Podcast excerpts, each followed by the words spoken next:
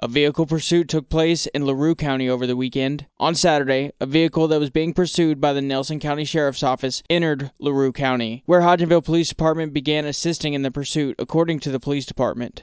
The suspect's vehicle became disabled and stopped near Dangerfield Road. The driver subsequently exited the vehicle and fled on foot before being apprehended and taken into custody. The investigation is ongoing and being handled by the Nelson County Sheriff's Office.